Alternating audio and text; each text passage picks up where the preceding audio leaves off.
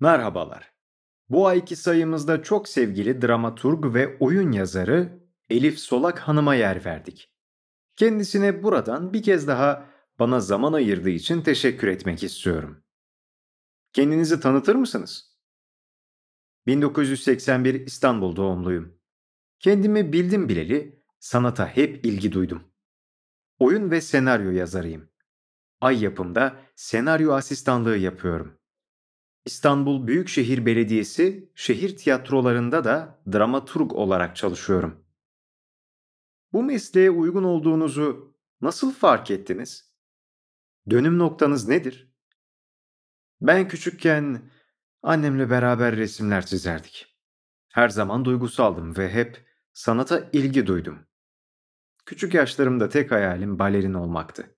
Aslında bu mesleğe belki daha doğru tanımla sanata ait doğuyorsunuz ve şanslıysanız hayat yolculuğunuz sizi onunla buluşturuyor. Ben ilk olarak mühendislik okudum. Ancak hem okurken hem de iş hayatının içindeyken hep tiyatro yapıyor ya da yazıyordum. Etrafımdaki herkes, hatta iş yerindeki patronlarım bile benim doğru yerde olmadığımı söylüyorlardı. Açıkçası onlar beni benden daha iyi görmüşler. İki yıl sevmediğim işlerde çalıştım ve çok mutsuz oldum. Sonra dedim ki meslek bir insanın hayatı için çok önemli. O nedenle her ne yapacaksam seveceğim işi yapayım. İşimden istifa ettim ve tekrar öğrenci oldum. Güzel Sanatlar Fakültesinde okumaya başladım. Oyun yazarı olmak istemeniz neyle başladı? Rahmetli hocam Haşmet Zeybek'in eğitmen olduğu bir atölyede öğrenciydim. Ben o sıralar oyuncu olmakla uğraşıyordum.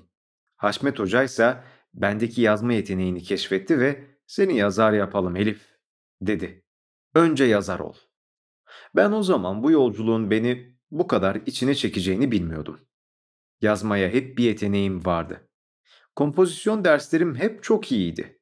Hatta bir gün bastırmak üzere roman yazmayı hayal ediyordum.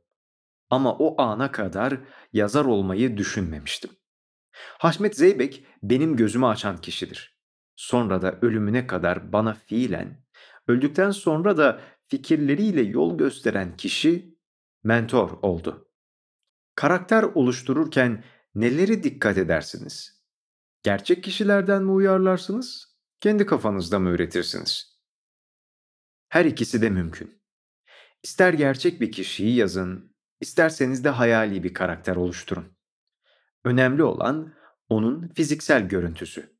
Sosyal yaşantısı kadar duygu dünyasını da okuyucuya ya da seyirciye geçirebilmek ve inandırabilmek.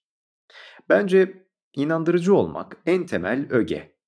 Fantastik bir türde bile yazsanız seyircinizi ya da okuyucunuzu o dünyaya ve o karaktere inandırabiliyorsanız başarmışsınız demektir.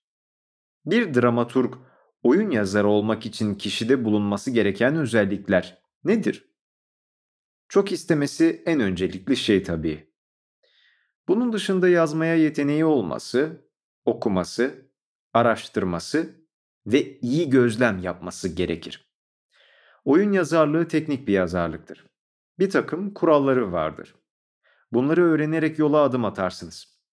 Ancak çok çalışmalı ve zor bir iş olduğu için vazgeçmemeyi kendinize düstur edinmelisiniz. Bildiğim kadarıyla resimle de ilgileniyorsunuz.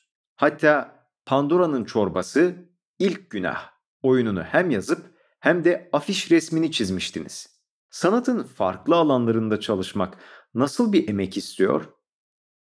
Evet, resim yapmayı çok seviyorum.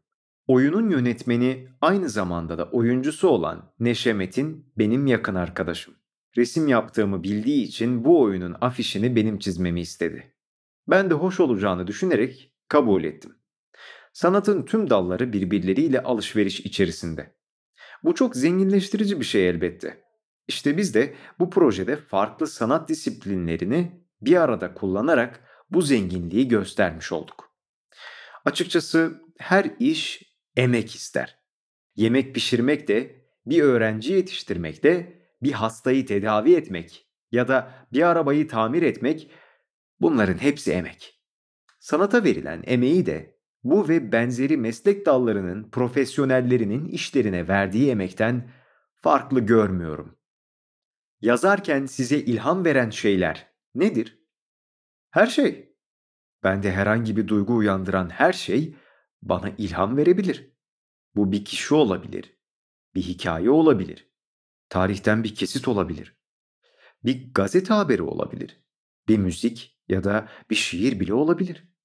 Yeter ki beni yazmaya itecek kadar kuvvetli bir duygu oluştursun. Gerisi masa başına oturup çok çalışmaktan geçiyor. Sanat yoluna gönül koyan fakat umudunu kaybetmiş insanlara demek istediğiniz bir şey var mı? Bu konuda bir şey söylemek pek kolay değil. Çünkü bu benim de zaman zaman yaşadığım bir durum. Bazen yolumu kaybetmiş gibi hissettiğim oluyor. Umudumu kaybettiğim de oluyor. O zamanlarda benden öncekiler neler yapmış diye bakıyorum. Bana iyi gelen dostlarımı, ailemi arıyorum ve onlarla dertleşiyorum. Geldiğim şu noktada söyleyebilirim ki ne kadar umutsuz olursak olalım her zaman bir yol var. Yeter ki biz yürümek isteyelim.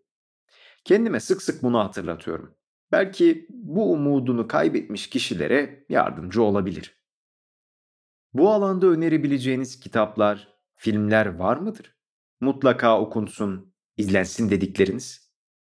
Eğer senaryo yazarı olmak istiyorsanız severek izlediğiniz her filmi tekrar ve tekrar sahneleri, diyalogları ve olayların akışını analiz ederek tekrar izlemelisiniz. O nedenle film söylemek ne kadar doğru bilemiyorum. Ama yine de bir şey söyleyeceksem Baba 2 senaryo açısından çok beğendiğim bir film.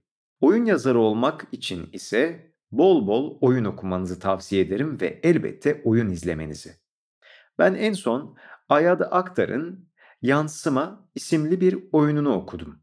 Açıkçası daha önce bu yazarın hiçbir metnini okumamıştım ve oyunu gerçekten çok sevdim. Bunun dışında piyasada yazarlık için birçok kaynak kitap var. Christopher Vogler'ın Yazarın Yolculuğu adlı kitabından çok faydalanıyorum. Belki bunu örnek verebilirim.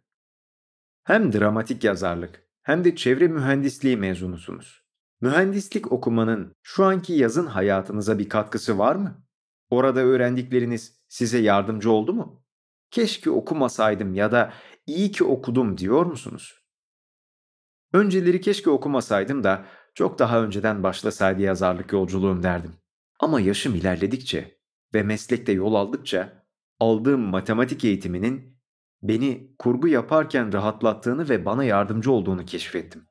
Bana göre oyun ve senaryo yazmak bir matematik işi. Sahnelerin heyecan kapasitesine göre yerleştirilmesi, olayların giderek yükselen bir tempoda yazılması vesaire bunlar hep matematik. O nedenle şimdi iyi ki okumuşum diyorum.